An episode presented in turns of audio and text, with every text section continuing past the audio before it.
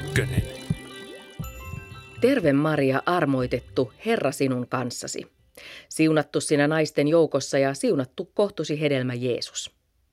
Ave Maria-hymnin alku perustuu Luukkaan evankeliumiin, jossa enkeli Gabriel ilmoittaa nuorelle nasaretilaiselle neidolle Marialle, että tämä tulee synnyttämään pojan. Enkelin tervehdys on myös perinteinen kristillinen rukous, joka on vuosisatojen kuluessa innoittanut lukemattomia säveltäjämestareita. Minä, ohjelman toimittaja Riikka Varras, sain kesällä 1992 tehdä kirkkohistorian graduani Suomen Rooman instituutissa Villalantessa. Tutkielmani aihe oli neitsyt Marian kuvaus Rooman Santa Maria Maggiore-kirkon mosaikeissa. Tuolloin nuorena neitona sain vaellella pitkin Rooman katuja ja aukioita etsien Marian kuvia kirkkojen seiniltä ja Vatikaanin aarteiden joukosta. Nyt lähes 30 vuotta myöhemmin minua askarruttaa edelleen sama kysymys. Miten vaatimattomasta juutalaisesta tytöstä, Herran piikasesta, tuli ihmisten mielissä majesteettinen taivaan kuningatar? Miten tämä muutos Marjakuvassa tapahtui ja miksi? Lähdin kysymään asiaa Helsingin yliopiston globaalin kristinuskon ja uskontodialogin professorilta Elina Vuolalta sekä kuvataiteen ja symboliikan asiantuntijalta Liisa Väisäseltä. Liisa Väisänen kertoo, että symboleilla on tärkeä tehtävä neitsyt Mariaa kuvaavassa taiteessa. Siis eh, symbolit ihan kaiken kaikkiaan, niin on merkkejä, joilla kerrotaan jotain. Ja meidän länsimainen taide ennen reformaatiota, niin se lähinnä käyttää niitä symboleita ikään kuin apuna. Eli muutenhan meidän taide olisi oikeasti tosi tylsää. Meillä on aina vain neitsyt Maria Jeesus lapsen kanssa. Mutta se on vaan se aihe. Sitten se sanoma kerrotaan niillä symboleilla, että mit, mitä tällä kertaa meille halutaan kertoa siitä. Ja se tosiaan niin kerrotaan niiden kirkkoisien päättämien symbolien avulla, niin ne kertoo meille jostain isommasta asiasta, ne on niitä Jumalan salattuja kasvoja jollain tavoin. Sillä tavoin meille syntyy symbolikieli. Tässä ohjelmassa saamme vastauksia muun muassa kysymykseen, mitä tavallisen naisen näkökulmasta on tarkoittanut se, että Marian ihanteellisen naisen olemuksessa alkoi jo varhain kirkkoisien mielissä korostua juuri puhtaus ja neitsyys. Tietomme Marjasta perustuvat suurelta osin uuteen testamenttiin. Käsityksemme Marjasta nojaavat kuitenkin pitkälti myös siihen, mitä muu perimätieto, kuvataide, romaanit ja elokuvat Marjasta kertovat. Uuden testamentin kirjoittajien marjakuvaukset ovat siihen nähden niukkoja. Annetaan puheenvuoro professori Elina Vuolalle. On ehkä yllättävä tieto, että neitsyt Maria mainitaan nimellä useammin Koranissa kuin Uudessa testamentissa. Koranissa hänelle on omistettu kokonainen oma suuransa, eli tavallaan uh, oma kappaleensa. Uh, Uudessa testamentissa hän, hänestä puhutaan suoraan historiallisena hahmona, Maria Nasaretilaisena, nimenomaan evankeliumeissa, jossa kerrotaan Jeesuksen varhaisvuosista. Ja sitten on tällaisia tulkintoja, jossa, mitä tietysti kristillinen teologia alkuvaiheessa teki paljonkin, että etsitään esikuvia ikään kuin sieltä juutalaisen, juutalaisesta perinteestä kristillisin termein, niin on pyritty sitten ehkä löytämään symbolisia hahmoja. Näin on myös Johanneksen ilmestyksessä, että joku hahmo on sitten myöhemmin tulkittu ikään kuin Mariaksi. Mutta se, missä puhutaan, missä Maria esiintyy nimellä, oikeana ihmisenä, Jeesuksen äitinä, näitä kohtia on todella vähän ja ne liittyy nimenomaan – Jeesuksen syntymään ja varhaisvuosiin. Minkälaiset ovat nämä vanhan testamentin kohtien uudet tulkinnat, joita sitten uudesta testamentista löytyy? No esimerkiksi äh, Marian suuhun on Luukkaan evankeliumissa laitettu hyvin tärkeä, nykypäivän kristityillekin ympäri maailmaa tärkeä Marian ylityslaulu tai Marian kiitosvirsi, Magnificat, jonka hän esittää äh, siinä tilanteessa, kun hän saa tietää, että hän on raskaana. Hyvin vastaavanlainen teksti löytyy vanhasta testamentista ää, profeetta Hannan esittämänä. Eli tavallaan tämä, tämä on, mä en ole raamatun tutkija, mutta siis tämähän kertoo siitä, että se suullinen perinne on elänyt ja sitten se on otettu uuteen käyttöön uudessa kontekstissa. Toinen semmoinen erittäin tunnettu, tunnettu ajatus on ö, käsitys viisaudesta – Jumalan yhtenä ulottuvuutena. joka elää juutalaisuudessa, varsinkin juutalaisessa mystiikassa ehkä tänä päivänäkin. Ja sitten äh, löytyy vanhasta testamentista ja on hyvin pitkä tällainen ja monimuotoinen juonne kristillisessä mariologiassa, ei niinkään ehkä Uudessa testamentissa itsessään, jossa tämä jumalallinen viisaus Jumalan yhtenä ulottuvuutena nähdään nimenomaan feminiinisenä ja selitetään nimenomaan Mariaan. No jos ajatellaan ihan niitä ensimmäisiä kristittyjä, alkuseurakuntaa ja sitä seuranneita ö, varhaisia kristittyjä, niin minkälaisena he kokivat Marian? No sitä on mahdoton sanoa niin kuin historiallisin lähtein. Se ylipäätään yhteys niiden tekstien välillä, jotka meillä on säilynyt, olipa ne sitten Uuden testamentin tekstejä tai niin sanottuja apokryyfitekstejä, jotka jäi tämän varhaisina vuosina kanonisoidun kootun raamatun ulkopuolelle, niin näiden yhteys yhtäältä siihen historialliseen Mariaan, joka, josta kerrotaan, että hän jäi eloon poikansa kuoltua, ja sitten se muutama vuosisata myöhemmin kehittymään alkanut mariologia, oppi Mariasta, Maria kultti. Näiden välinen yhteys on aika semmoinen häkkyrä. Ainakin voi sanoa, että se teologinen ajattelu, joka sitten syntyy Marian ympärille, niin se on syntynyt ehkä muista tarpeista kuin äh, jotenkin raamatun tekstien uskollisena tulkintana. Se on jo siinä varhaisissa vaiheissa irtaantunut tämä Maria-kultti niistä historiallisista tiedoista, mitä meillä on tavallaan voidaan olettaa, että hän on ollut sen Jeesuksen varhaisimpien seuraajien ryhmässä, ehkä siinä ensimmäisessä seurakunnassa, jos näin voi, tämmöistä termiä voi käyttää. mutta sen jälkeen ei, ei ole mitään, mitään tietoa. No mit, mitä tarkoitusperiä sitten voi olla tämmöisellä, että mariologia on syntynyt ja jos ajatellaan jo ihan ensimmäisten kirkkoisienkin kirjoituksia – niin mit, mitä luulet, minkälaisia toiveita heillä on, mitä he ovat sitten Mariaan laittaneet? Mä sanoisin näin, että siinä on varmasti monta syytä. Että yhtäältä sel kirkkoisät äh, idässä ja lännessä sanotaan jo ihan ensimmäisinä vuosisatoina, kiinnitti hyvin paljon huomiota, osa enemmän, osa vähemmän, äh, naisiin. Annettiin erilaista ohjeistusta pukeutumisesta – oikeasta tavasta olla nainen, toki myös mies. Tämmöinen asketismin, eli ikään kuin avioliitosta ja maailmasta kieltäytymisen luostariperinne niin kuin vahvistui kristinuskossa. Tai siitä tuli yksi tärkeä juonne. Ja voi olla, että täl, näillä kahdella on yhteys. Eli sitä luostari, varhaista luostariliikettä, maailmasta vetäytymistä, seksuaalisuudesta kieltäytymistä – asketismia ihanteena, jossa sinänsä itsessään ei ole mitään vikaa. Mutta kun on mietitty, että mikä on ikään kuin kristityn tehtävä, vetäytyä maailmasta ja rukoilla vai perustaa perhe ja jatkaa elämää, niin ehkä se asketismin voimistuminen näkyy sit siinä, kun on kuitenkin ollut miehiä, jotka on elänyt munkkeina ja aika kaukana – lapsuutensa jälkeen varmasti niin kuin liha ja verta olevista naisista, niin se heijastuu siinä naiskuvassa. Ja ehkä siinä pelossa, mitä, minkälainen uhka se äh, liha ja verta oleva nainen sit on tälle askettiselle elämäntavalle.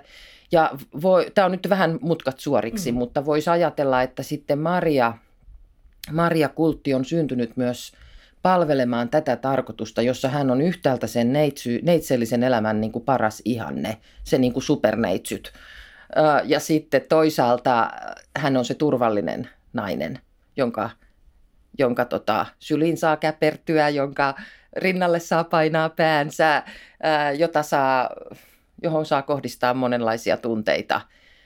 mutta sitten tietysti siinä vaiheessa Maria ei ole ollut enää mikään historiallinen hahmo. Ja sitten ehkä semmoinen, sanotaan, historiallinen näkökulma, josta tutkijat kyllä on pitkälti yhtä, yhtä mieltä, on se, että – ja näin tapahtuu lähes aina, kun uskonnot kohtaavat, törmäävät toisiinsa. alkavat sulautua toisiinsa, saavat vaikutteita toisiltaan, on myöskin se, että kyllähän Maria tuli korvaa, Maria kultti tuli korvaamaan nämä esikristilliset antiikin ja vanhemmatkin jumalatarkultit. Myös varhaiset Mariankuvat saivat vaikutteita näistä vielä vanhemmista Mesopotamian ja Välimeren jumalattarien kuvista. Esikuvina olivat muun muassa jumalattaret Ishtar, Kybele ja Iisis. Neitsyt Maria kuvattiin muun muassa imettämässä poikaansa Jeesusta samaan tapaan kuin muinaisegyptiläinen Iisis-jumalatar oli aiemmin kuvattu imettämässä poikaansa Horusta. Professori Elina Vuola. Niin, se on tavallaan ehkä tämä tämmöinen protestanttinen kristillisyys jossakin mielessä on valtava poikkeus maailman uskontojen ja maailman historian niin kuin seassa. Kaikissa muissa on jonkinlainen käsitys jumaluudesta myös feminiinisenä. Jotkut psykoanalyytikot, kuten Jung paljon paljon myöhemmin, on ollut sitä mieltä, että psykologisesti ajatellen tällaisen feminiinisen ulottuvuuden ö, poistaminen uskonnollisesta mielikuvituksesta on jotenkin tosi väkivaltaista. Että sitä ei, sitä ei voi tehdä sitä, jos sen tekee, se pulpahtaa jossakin muodossa esiin.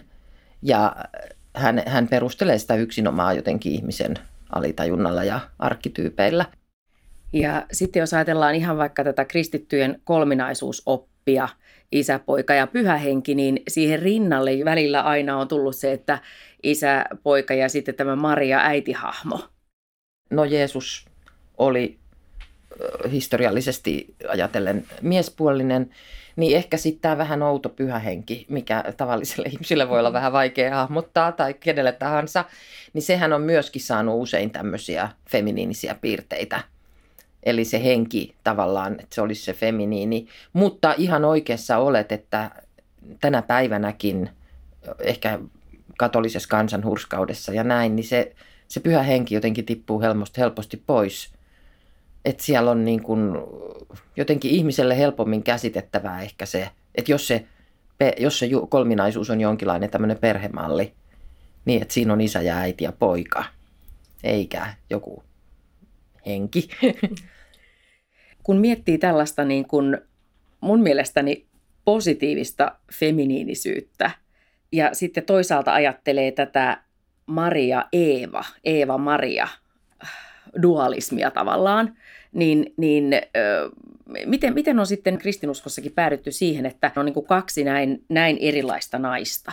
On se Eeva, se paha, synnillinen, joka viettelee vielä miehen tekemään pahaa, ja sitten toisaalta on sitten Maria, jota pidetään sitten niin täysin viattomana kaikin tavoin. No se on yksi tapa ajatella ja se on tietysti ollut kyllä kristillisessä teologiassa aika voimakas. Se on hyvin varhainen myöskin. Et ehkä se ensimmäiset mal- mallit tämmöisestä Mariaa koskevasta teologisesta ajattelusta on, liittyy nimenomaan tähän Eeva-Maria vastakkainasetteluun. Ja on ymmärrettävää, että naisteologit, feministiteologit tänä päivänä eri kirkkokunnista on ollut erityisen kiinnostuneita myöskin tästä.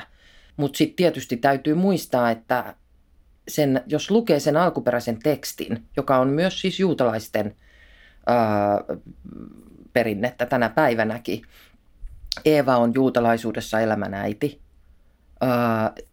Silloin ehkä hyvin erilaiset merkitykset juutalaisuudessa kuin kristinuskossa – sitten toisaalta sen tarinankin, itse tarinankin voi lukea monella tavalla ja monet feministiteologit on näin itse asiassa tehnytkin.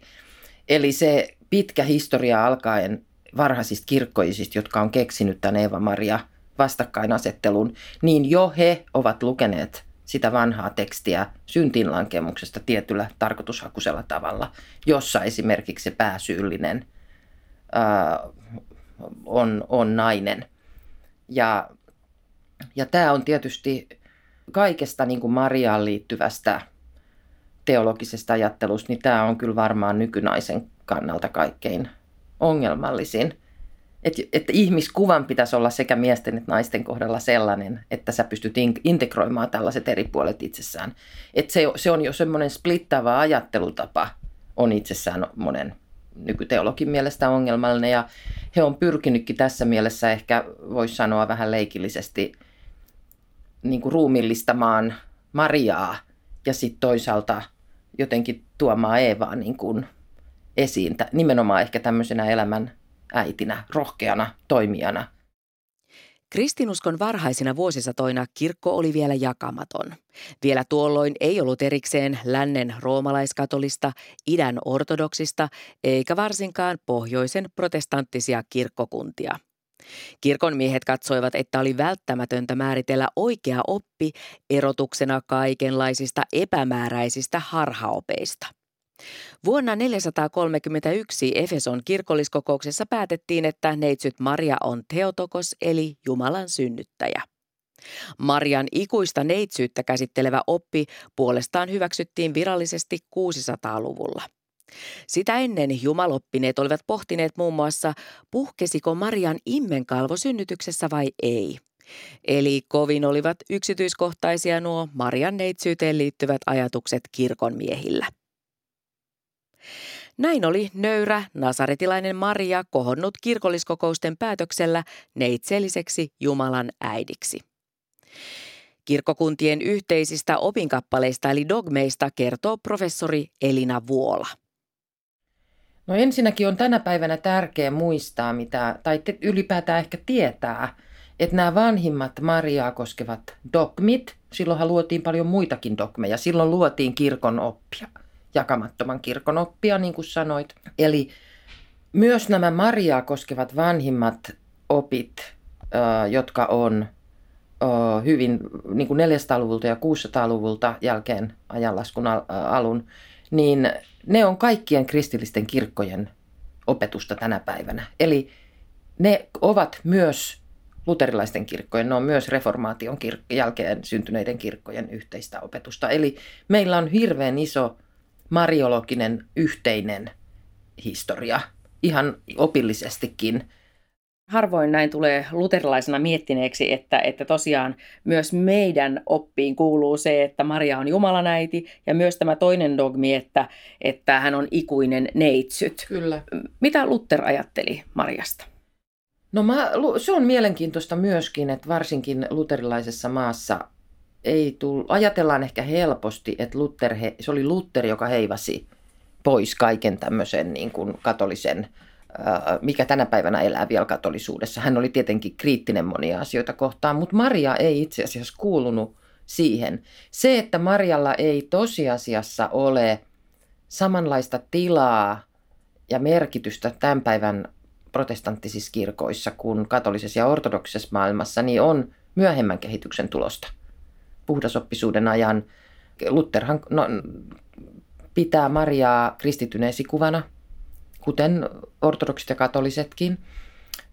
Hänen luterilainen, hänen omaperäinen painotuksensa näkyy sit siinä, miten hän näke, myös Mariaa tulkitsee ikään kuin tavallisen ihmisen tavallisen elämän kautta. Marian arvo ei ollut siinä, että hän on joku mieletön prinsessa, vaan siinä, että hän oli köyhä tavallinen tyttö, jonka Jumala valitsi. Lutherin mariologiossa on hyvin voimakas tällainen painotus, joka tulee itse asiassa mielenkiintoisella tavalla lähelle esimerkiksi ää, latinalaisen Amerikan katolisten ää, tiettyjen tahojen niin kuin painotusta Mariasta tämmöisenä köyhänä talonpoikaistyttönä, jolla kuitenkin oli suuri tehtävä.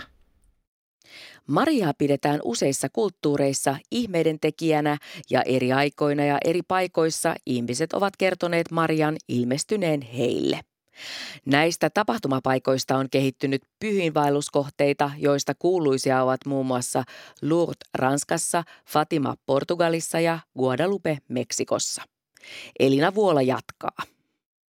Eli tämä Marian ilmestyminen tavallisille ihmisille, siinä on lähes aina, tai melkein poikkeuksetta tavallisia ihmisiä, ei mitään piispoja tai pappeja – jonka sitten autenttisuuden ikään kuin kirkko vahvistaa jossakin vaiheessa. Niihin liittyy usein joku ihmetteko. Ja ne on tänä päivänä hyvin tärkeitä pyhiinvaelluspaikkoja. Niissä käy miljoonia ihmisiä. Mä luulen, että siinä näkyy se Marian inhimillisyys ja tavallisuus. Että jos se, jos tavallaan, niin kuin mä ajattelen nyt uskontopsykologisesti tai tavallisten ihmisten näkökulmassa – kulmasta. Että se on lähes aina tapahtunut jossain tämmöisessä niin kuin yhteiskunnallisessa murrostilanteessa tai vaaran hetkenä nämä Marian ilmestykset. Maria on sekä ihan opillisesti että jotenkin psykologisesti niin kuin Jumalan ja jumaluuden ja in, in, ihmisten välissä. Ja hän voi ikään kuin, niin kuin liikkuu joko sinne ylöspäin tai vähän alaspäin, mutta hän niin kuin liikkuu siinä ja sillottaa sitä. Eli hän voi välillä myös ikään kuin tulla sieltä niin kuin inhimilliseen todellisuuteen eri tavalla kuin Kristus. Eli tämä, tämä voi olla tämmöiselle luterilaiselle ajattelulle niin kuin vaikea ymmärtää, miten todellista se on, mutta kyllä se on aika todellista, jos suosittelen, vaikka kävis vaan Kanarian saarilla, niin sielläkin on näitä paikallisia marjoita, että ottaa selvää ja käy katsomassa, että niitä kirkkoja ja kultteja siellä – Usko Marian kykyyn tehdä ihmeitä elää todella tänäkin päivänä eri puolilla maailmaa. Näin asiasta kertoo symbolitutkija Liisa Väisänen. Se on semmoinen eh, Neitsyt Maria-käsitys, joka romantiikan aikana 1700-luvulta eteenpäin niin korostuu entisestään. Ja ne on mielenkiintoisia nimenomaan kuvataiteen symboliikan kannalta. Eli meille ilmestyy todella monia erilaisia Neitsyt Maria-hahmoja, jotka voidaan juuri symboleista erottaa. Ja nehän on, symbolit tulee aina sen näkijän mukaan. Lourdesin Neitsyt Marian tai Guadalupin Neitsyt Marian tai Zaragosan Neitsyt Maria. Eli meillä on ilmestys, jonka joku näkee ja kokee. Ja sitten hän kertoo, että Marialla oli tällainen, tämän värinen asu ja hänellä oli tuommoinen kruunu ja hänellä oli näin ja nämä esineet kädessään. Ja ne on tietysti se, mikä tuo mielenkiintoista vaihtelua sitten Neitsyt Maria-kuvissa, ne erilaiset symbolit. Joku rukousnauha Neitsyt Maria tietysti niin, että rukousnauha on hänen kädessään, taikka eri värisiä kukkia, mitä on, jotka viittaa aina erilaisiin asioihin, niin ne on niissä romantiikan neitsyt Marios muuten korostuu ruusu neitsyt Marian symbolina, mutta sitten aina se väri, että onko se keltainen, joka viittaa, tai kullan oikeastaan enemmän, joka viittaa kunniaan, tai onko se punainen, joka viittaa kärsimykseen, tai valkoinen, joka viittaa viattomuuteen, niin silloin tulee semmoista eh, symboliikan hienosäätöä niissä värienkin kautta häneen. Et ne on hyvin mielenkiintoisia nimenomaan kuvataiteessa. Mutta palatkaamme ajasta taaksepäin. Otamme selvää alkukristittyjen taiteellisesta ilmaisusta – Filosofian tohtori Liisa Väisänen kertoo ensimmäisestä kuvasta, jossa Maria esitetään yhdessä Jeesuslapsen kanssa. No ihan ensimmäinen on Roomassa, Priscillan katakompeissa toiselta vuosisadalta jälkeen Kristuksen. Ja siinä tietysti niin meillä on jo ihan se ongelma, että ne värit ei ole ihan täysin säilyneet tai näin, mutta kyllä se ensimmäinen asia, joka Neitsyt Marjassa on, niin hänet kuvataan äitinä mikä on oikeastaan ehkä aika luonnollista. Ne, no ajatellaan yleensä kristinuskon syntymää, niin siellä on tavallaan antiikin maailma, minkä päälle tullaan, niin siellä on ollut mies- ja naisjumalia, nyt meillä on isä, poika ja pyhä henkikin saattaa näyttäytyä ainakin monissa ortodoksikirkoissa niin hyvin miehiseltä. Niin Maria on varmasti ollut se välttämätön äitihahmo, joka sinne on tarvittu, niin se kyllä korostuu niissä kaikkein varhaisimmissa kristillisissä kuvissa niin ensimmäisten vuosisatojen kristityt olivat usein vainottuja ja joutuivat esimerkiksi pakenemaan tänne katakombeihin maan alle käytäviin, jossa he sitten rukoilivat yhdessä, kokoontuivat yhdessä ja myös tekivät tätä taidetta sinne seinille. Mitä muuta voisit kertoa siitä katakombien taiteesta? No siinä samassa katakompissa, mikä siellä Brisillan, Brisillan katakompeissa, niin siellä on kaksi semmoista taiteellista sensaatiota, joista tulee kaikkein vaikuttavimpia aiheita, joita meillä on. Siellä on paitsi tosiaan Neitsyt Maria Jeesus lapsen kanssa, tosiaan näyttää siltä, että niin on äiti, joka hoitaa lastaan. Mutta sitten siellä on toinen, josta tulee äärimmäisen keskeinen sisältö, paitsi taiteessa – niin yleensä meidän kulttuurissa, mikä varmaan vaikuttaa meidän naisen, miten naiset on mielletty eli vuosisatoina, eli siellä on Neitsyt Marian ilmestys.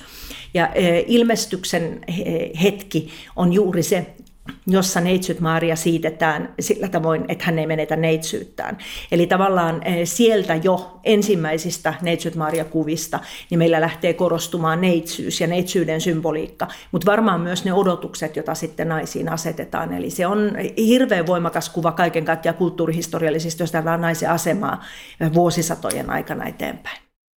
Jos ajatellaan tosiaan vielä sitä ensimmäistä Maria-kuvaa, niin, niin siinä äh, Maria ei todellakaan vielä kuvattu minään loistelijana kuningattarena, vaan ihan tavallisena nuorena naisena. nimenomaan äitinä. Kuten sanoin, niin se on se on suni, aika pahasti rappeutunut se kuva, mutta kyllä se, se, mikä siitä kuvasta välittyy, niin ei ole kruunuja, ei ole, ei ole sellaisia tavallaan majesteetillisuuden merkkejä, mitä myöhemmin Neitsyt Maria liitetään, e, vaan siinä korostuu äiteys. Ja sitten kun miettii, niin onhan meillä kulttuurihistoriallisesti niin kauan aikaa, kun uskontoja pystytään yleensäkään tutkimaan, niin oikeastaan äiti maastahan me lähdemme. Se on hirveän luonnollinen asia. Ajattelee historiallisina aikoina, että ihmiset näkee, että nainen synnyttää, sitten ihmiset näkee, että luonto syntyy keväällä, niin se oli sitten se iso maa-äidin kohtu, joka synnytti. Ja sitä kautta tavallaan sitten myöhemmin, monia vuosisatoja myöhemmin, meillä miehisyys lähtee sitä tavallaan viemään, viemään alleen sitä äiti-maakulttia sillä tavoin, että ajat, meillä tulee auringonjumalakultti. Auringonjumala on ikään kuin ne, koska sanoa se siemenneste, joka sitten jollain tavoin siittää sen maan. Ja, ja siinä mielessä niin meidän kulttuuri miehistyy ihan valtavasti. Ja e, se ehkä juutalaisessa perimässäkin, niin kyllähän se miehisyys on korostunut ihan valtavasti. Ja Neitsyt Maaria on siinä mielessä ollut tosi tarpeellinen kultti. Jos mietitään vanhan testamentillisen naisen asemaa, kivittämisiä ja muita ja uuden testamentin, niin kyllä se Neitsyt Maaria on ehkä semmoinen ensimmäinen, vaikka hän ei ole itsessään tietysti ollut sitä, mutta voisi sanoa, että semmoinen kaikkien feministien esiäiti. Jos sitten mietitään esimerkiksi sitä, miten varhaiset kirkkoisät ajattelivat ylipäänsä naisesta ja Mariasta, niin esimerkiksi oli, oli tämä voimakas rinnastus vanhan testamentin Eeva, se syntiin langennut nainen, ja sitten toisaalta Maria, tämä hyvin semmoinen idyllinen nainen. Nimenomaan. Eli nainen on hyvä ainoastaan silloin, kun nainen ei ole millään tavoin seksuaalinen tai viettelevä tai hän on alistunut. Ja senpä tähden sitten, jos mennään taiteessa, kun katsotaan Neitsyt Maria-kuvien kehittymistä, lähdetään puhtaasti äitiydestä ja se äitiys on arvossaan, mutta hirmuisen nopeasti jo siinä varhaisessa vaiheessa, kun Neitsyt Maria kuvat lähtee kehittymään, kun se tarpeellinen naisen hahmo on saatu, niin häneltä itse asiassa riistetään kuitenkin se hedelmällisyys, joka oli äitimaalla ollut. Ja Neitsyt Marian tunnuksista suurin osa viittaa hänen neitsyyteensä. Oli se valkoinen lilja tai etana tai, tai simpukka, niin ne kaikki viittaa aina siihen, että hän on neitsyt ja puhuu meille neitsyydestä. Mikä naisen seksuaalisuudessa ja synnyttämisessä sitten on ollut niin kauhean pelottavaa? Minä luulen, että sitä on ajateltu, että mies on heikompi.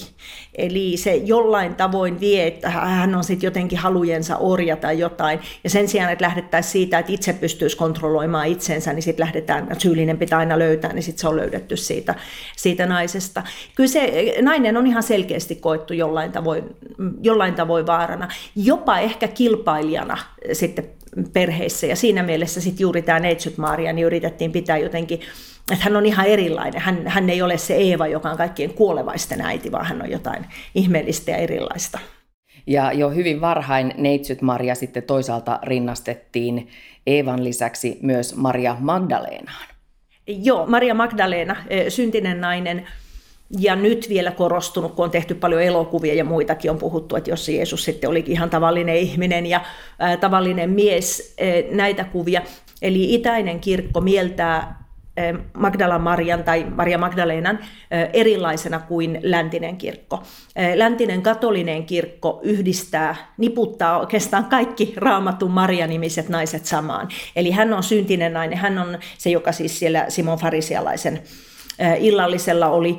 Sitten hän on Martan sisko ja sitten hän on vielä se, joka Jeesuksen kuoleman jälkeen luulee ensin puutarhuriksi Jeesusta. Et tietysti sekin, että meillä on se syntisyys korostunut, niin sanoisin enemmän Magdalan kohdalla läntisessä, ei niinkään itäisen kristiuskon piirissä. Mainitsit jo joitain noita neitsyt Maria-symboleja. Kerrotko niistä lisää? Siis symbolit ihan kaiken kaikkiaan, niin on merkkejä, joilla kerrotaan jotain. Ja meidän länsimainen taide ennen reformaatiota, niin se lähinnä käyttää niitä symboleita ikään kuin apuna. Eli muutenhan meidän taide olisi oikeasti tosi tylsää. Meillä on aina vain neitsyt Maria Jeesus lapsen kanssa mutta se on vaan se aihe. sitten se sanoma kerrotaan niillä symboleilla, että mitä tällä kertaa meille halutaan kertoa siitä. Sillä tavoin meille syntyy symbolikieli. Ja e, Neitsyt Marian symboliikkaan tosiaan on liitetty tosi paljon sellaisia, jotka kirkkoisat olivat sanoneet, että ne on neitsyyden symboleita. E, simpukka ja etana ja valkoinen lilja oli ne, jotka jo mainitsin. E, simpukka ja etana on neitsyyden symbolit samasta syystä. Keski- ja luonnontieteilijät olivat sitä mieltä, että ne eivät synny sukupuoliyhteyden kautta, joten ne edustaa neitsyyttä. Ja sitten siinä simpukassa on vielä sekin, että se oli ollut jo Veenuksen tunnuksena antiikin kulttuurissa, eli se on tavallaan lainattu sieltä, koska Venuskaan ei syntynyt sukupuoliyhteyden kautta, vaan Venus tuli merenvaahdosta tuon simpukan päällä. Sitten Marian ilmestyksissä kuitenkin korostetaan Marian erityislaatuisuutta sillä tavoin, että hän on oppinut, lukenut nainen, niin hänet yleensä aina kuvataan lukupulpetilla niin, että hänellä on kirjoja siinä ympärillä, eli kertoo, että hän on jotain muuta kuin ihan tavallinen, että hän on oppinut, juutalainen nainen tietysti ollut omana aikanaan. Marian ehdoton väri, niin se on sininen. Itse asiassa läpi koko keskiajan niin sininen on ollut naisten väri ja punainen miesten. Sitten se on paljon myöhemmin muuttunut päinvastoin. Mutta se sininen neitsyt Marialla, niin se viittaa siihen, että hän on taivaan kuningatar. Ja hänellä on tavallaan se koko taivaallinen viitta, joka hänellä on. Ja sitten tietysti ihan nykypäivänä, miten arkisesti törmäämme neitsyt Maria-symboleihin, niin eh, tuossa eh, Euroopan unionin lipussa eh, se on Haineets-nimisen ranskalaisen virkailijan vuonna 1956 suunnittelema, mutta siis tekijä itse suunnitteli on ihan sanonut, että hän otti Neitsyt Maariasta ideansa, koska synnittömän sikiämisen Neitsyt Maaria on kuvattu niin, että se on sinisellä viitalla ja sitten hänellä on semmoinen 12 tähtinen kehäpään ympärillä, joka viittasi tietysti opetuslapsia Israelin kansoihin. Jos ajatellaan niitä, sitä varhaista Maria-kuvaa, mikä löytyy jo sieltä Uudesta testamentista, katakombien taiteesta, ja sitten toisaalta sitä ää, valtaistuimelle korotettua taivaan kuningatarta, niin miten näin pääsi käymään? Se on oikeasti, sanoisin, niin se taivaalle nostettu kuningatar ja nämä, niin nehän on teologisesti tietysti vähän ongelmia. Eh, koska eihän missään sanota niin, että Neitsyt Marian ei ole tarvinnut odottaa viimeistä tuomiota, vaan hän istuu siellä jo. Ja on oikeastaan kansanäänestyksellä mennyt. Mm. Eli niitä kuvia tehtiin tosi kauan, eh, mutta sitten dogmatiikkaan se on tullut vasta 1950-luvulla, vaikka sitten oli esitetty aina, että hän on. Ja luulen, että siinä on ollut tarve siihen, että siitä Neitsyt Mariasta nimenomaan tehtäisiin joku aivan käsittämätön ihmeellinen malli naisille, miten heidän pitäisi siveellisesti käyttäytyä. Ja silloin tavallaan hänen semmoinen korottamisensa niin on korostanut sitä. Mutta myöskin se, että ihan varmasti luonnostaan ihmisellä niin siinä kovin miehisessä maailmassa niin on tarvittu juuri kuitenkin jonkunnäköinen naishahmo, mutta sitten se naisen on pitänyt olla jollain tavoin tosi erityinen. Ja hän on selkeästi ollut semmoinen lähestyttävämpi hahmo, eli sitten ihmiset tartti sitä, kun ei suoraan tohdi niitä miehiä rukoilla, niin sitten tartettiin joku, joka on siellä taivaassa, mille osoittaa sanansa. Samalla tavalla kuin lapset, kyllähän he helpommin usein on ainakin menneinä aikoina ehkä niin kääntyneet sen rakastava äidin kuin ehkä vihaisen isän puoleen. Miten ne on nähty? Ne on hirveät stereotypioita, mutta ne on stereotypioita, jotka näkyy myös tässä kuvissa, mistä me nyt puhumme. Eli toki en halua sanoa, että kaikki miehet on tällaisia, mm-hmm. naiset on tuollaisia, mutta ne on stereotypia, joka meillä on ollut vuosisatojen ajan. Maria on ollut tärkeä hahmo myös meille suomalaisille, meidän esiäideille ja esi-isille. Mitä voisit siitä kertoa? Joo, lähinnä enemmänkin kirjallisuudessa. Et meillä ei niin, niinkään voimakasta ole kuvallista kulttuuria, mikä on ollut. Suomalaisessa kansanrunoudessa, missä Neitsyt Maariasta on puhuttu, niin hänet on usein kuvattu juuri päinvastoin kuin muualla oppineena ihmeellisenä naisena, niin ehkä enemmän semmoisena kanssakulkijana, joka kulkee tavallinen nainen, joka on minusta yksi kansanruno on jollain tavoin jäänyt parhaiten mieleen, joka kertoo Neitsyt Marian himokalasta. Ja kertoo just, että hän, hänet nähdään inhimillisenä, tavallisena naisena. Eli se on itse asiassa on kampela. Ja sitten oli mietitty, että miksi se kampela on niin litteen, niin se selitys löytyi Neitsyt Mariasta tässä kansanrunoudessa. Eli hän oli raskauden aikana, niin kun naisille tulee erilaisia himoja, niin sitten hän oli raassa kalasta purassu puolet pois. Ja, ja sen takia kampelat ovat litteitä. Eli hän näyttäytyy ihan erilaisena, voisiko sanoa maalaismaisempana tai, tai jollain tavoin semmoisen agraari, agraarisuomen edustajana, tavallisena naisena, eh, ehkä huomattavasti inhimillisempänä kuin se korotettu taivaaseen korotettuja ihmeitä tekevä. Kuulostaa nimenomaan todella inhimilliseltä ja helposti lähestyttävältä. Miten me voisimme nykyaikanakin saada, saada taas semmoisen kuvan Mariasta, että hän olisi semmoinen helposti lähestyttävä kanssakulkija, sisar? Kyllähän meitä on ihan aina niin ohjanneet kirjallisuus ja elokuvat. Niillä on ihan uskoton, uskomaton vaikutus. Mietit jotain Don Quixotea Cervantes, sehän muutti koko ihmisen. Minä luulen, että kyllä se paras keino olisi se, että me kirjoittaisimme erilaisia Maria. Ei vaan siitä Magdaleenasta, vaan Neitsyt Mariasta erilaisia kirjoja ja, ja sillä tavoin lähdettäisiin eläytymään. Se voisi muuttaa hänen kuvansa, koska taiteella on hirveän iso potentiaali muuttaa meidän käsityksiä asioista. Tiedetään se viihdekirjallisuudestakin sen takia, kun Dan Brown kirjoitti jotain, niin sitten minäkin sain paitsi paljon enemmän töitä, niin koko ajan sellaisia kysymyksiä, mitä ei kukaan ikinä ennen ollut asettanutkaan. Kyllä niillä on ihan suunnaton vaikutus. Ja, ja samaten tietysti elokuvassa, jos he tekisivät erityyppisiä tavallinen nainen Neitsyt Maria elokuvia, niin varmaan pikkuhiljaa meidän käsitys lähtisi muuttumaan. No jos ajattelet koko tätä 2000 vuoden tämmöistä kaarta ja Neitsyt Marian kuvia, niin mikä niistä puhuttelee sinua kaikkein eniten? Ehkä puhuttelevin minulle on Neitsyt Marian hahmo, joka kuvataan niin, että hän laskeutuu kiirastuleen. Eli sinne, johon eh, ihmiset on joutuneet jo kärsimään ja sitten hän menee viemään sen lohdun. Puhuttelee ehkä eniten, ehkä niissä eh, kiirastulikuvissa niin löytyy se aito äidillinen nainen ja, sen takia se on jäänyt minulle läheiseksi. No jos ajattelet nykytaidetta, niin mikä Marian kuva sieltä nousee semmoiseksi, että se on vaikuttanut sinuun erityisesti? Nykytaiteen esimerkkeissä itse asiassa on neitsyt Mariaa suhteellisen vähän. Et kyllä meillä on Jeesus lähtenyt taas korostumaan, korostumaan entistä enemmän. Et voisin sanoa, että ehkä nykytaiteessa ei ole yhtään sellaista neitsyt Maria kuvaa, joka olisi vaikuttanut sen takia, että ne on minusta ollut liian kliseisiä. Ja ehkä päinvastoin sanoisin, että minä toivon, että ensi vuonna kohta alkaa uusi vuosi, niin pääsisin näkemään semmoisen Neitsyt Marian kuvan, jossa on jotain todella uutta, mikä meille tarjotaan taiteen kautta. Näin kertoi symbolitutkija, filosofian tohtori Liisa Väisänen. Professori Elina Vuola on tutkimuksissaan haastatellut sekä katolisia naisia latinalaisessa Amerikassa että ortodoksinaisia Suomessa. No vähän taustaksi sen verran, että mä oon tehnyt jo jonkin aikaa sitten aloitin tekemään tutkimusta katolisessa latinalaisessa Amerikassa. Erityisesti tein niitä keskiamerikkalaisessa Kostarikassa.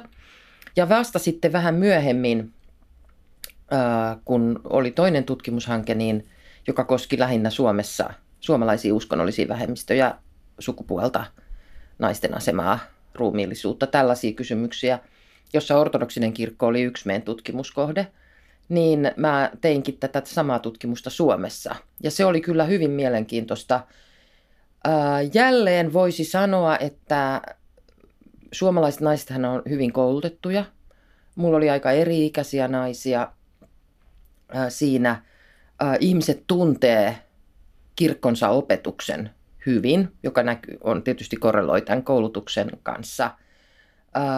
Ja siitä huolimatta mä väittäisin, että niistä haastatteluista piirtyi samantyyppinen kuva kuin niiden hyvin toisenlaisten naisten haastatteluista Kostarin katolisessa maailmassa. Eli Marjalla on myös sukupuolisidonnainen moniulotteinen merkitys nimenomaan naisille. Olisi mielenkiintoista tietää, mitä se olisi miehille, mutta en ole sitä tutkinut. Ja yksi, mikä yhdistää näitä kahta hyvin erilaista naisryhmää, on se, että Maria on kuin minä.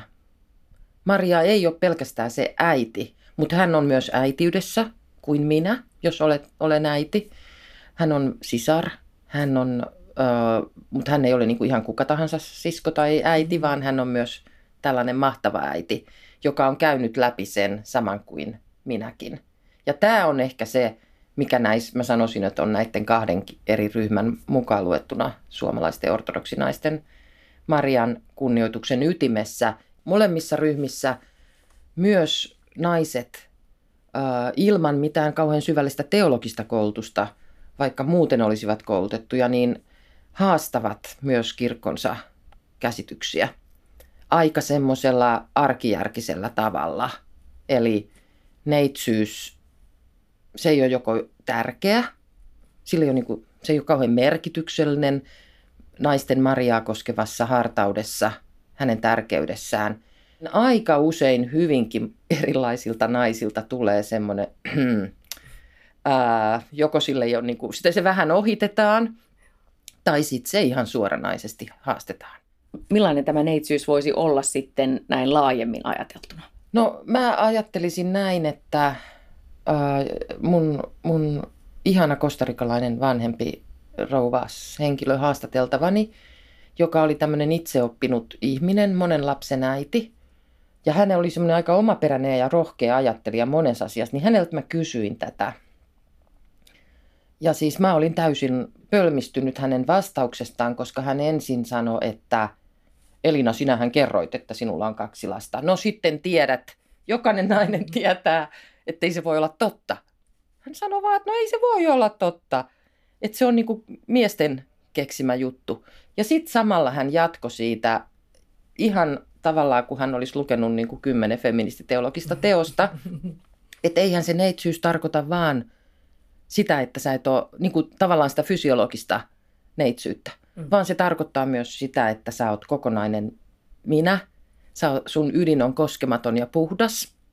Eli hän teki aivan mielettömän hienon uudelleen tulkinnan siitä neitsyydestä paljon laajempana tilana, joka on myös semmoinen niin kuin sukupuolesta irrallaan. Että sä oot, niin kuin, jos sä oot ehyt kokonainen ihminen, niin sä oot tavallaan niin kuin neitsyt.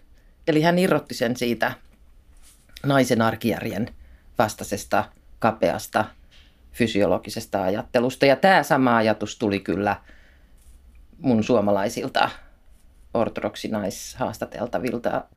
Ähm, mä sanoisin, että me ollaan maailman historiallisesti ajatellen niin alkuvaiheessa siinä, että naiset luo uskonnollista ajattelua ja ottaa sen auktoriteetin. Jos nyt ajatellaan vaikka kristillistä maailmaa, niin sillä asianmukaisella koulutuksella, mikä meillä on. Ja ajatellaan se rohkeasti uusiksi. Ja nämä jotkut, mitä mä sanoin Eevasta ja myös ehkä mun oma tutkimus, jossa mä kiinnitän huomiota siihen, miten tavalliset naiset – ajattelee asioista. Ja se ei tarvitse tietenkään olla pelkästään tämmöistä niin teologista työskentelyä, vaan, vaan ihan maallinen feminismi tekee sitä monella tavalla. Joku MeToo-liike tekee sitä.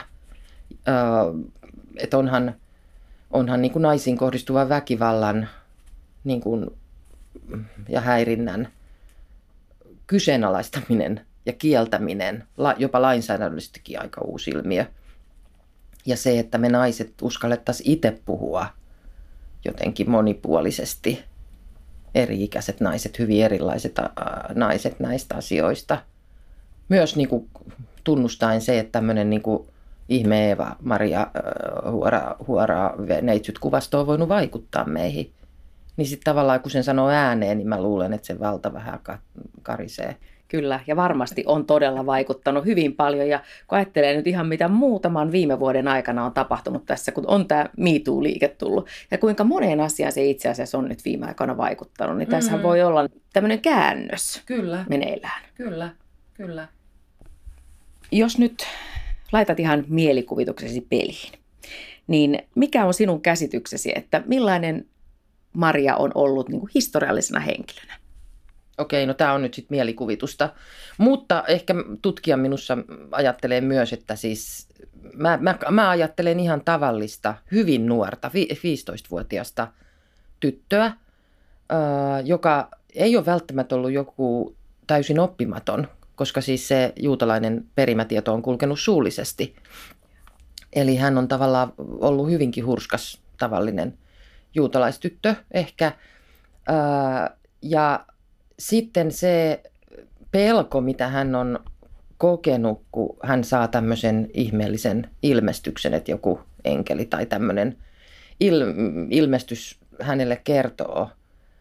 Ja se pelko myös siitä tuomitsemisesta. Että kyllä mä ajattelen sitä myös, niin kuin nämä mun haastateltavat, niin aika, aika niin kuin naisen todellisuudesta käsin, että mitä se on tarkoittanut. Ää, että suthan olisi voitu siinä silloisessa maailmassa niin kuin tuomita, ja varmaan on tuomittukin siitä, että mikä soutoraskaus tämä nyt on, ja sitten se kertoo, että no joo, sellainen enkeli kertoo. Ja tiedätkö että mitä se on tarkoittanut Ja tällaisessa asiassa tietysti sitten on se kärsimyksen äiti, joka menettää lapsensa. Äiti, joka menettää vähän hullun poikansa siis tavallaan, niin kuin, että joutuu ensin seuraa sitä, että siitä tulee tämmöinen niin kuin sekojulkis jostain niin kuin äidin näkökulmasta, mutta hän ei niin kuin hylkää sitä poikansa, vaan seuraa häntä. On loppuun asti toisten naisten kanssa läsnä.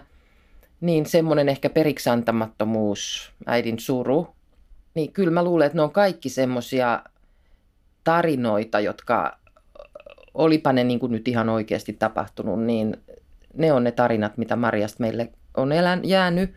Ja kyllä ne on niitä kohtia, mihin naiset eri puolilla maailmaa myös samastuu. Et siinä on hirveän paljon semmoista, missä ajatellaan, että no jos joku ymmärtää, niin kyllä toi ymmärtää. Näin professori Elina Vuola. Maria on omassa mielessäni viimeistään tämän ohjelman myötä laskeutunut valtaistuimeltaan. Haastateltavani Liisa Väisänen ja Elina Vuola esittivät kiinnostavia ajatuksia Mariasta ja hänen jälkeensä syntyneestä kultista. Elina Vuolan haastattelemat latinalaisamerikkalaiset naiset ja lisäksi myös suomalaiset ortodoksinaiset pitivät Mariaa kanssa äitinä ja kanssa sisarena, jota tavallisen naisen on helppo lähestyä. Moni näistä naisista jakoi ajatuksen siitä, että Maria on meidän kaltaisemme. Historiallinen Maria löytyy monen myöhemmän verhon takaa.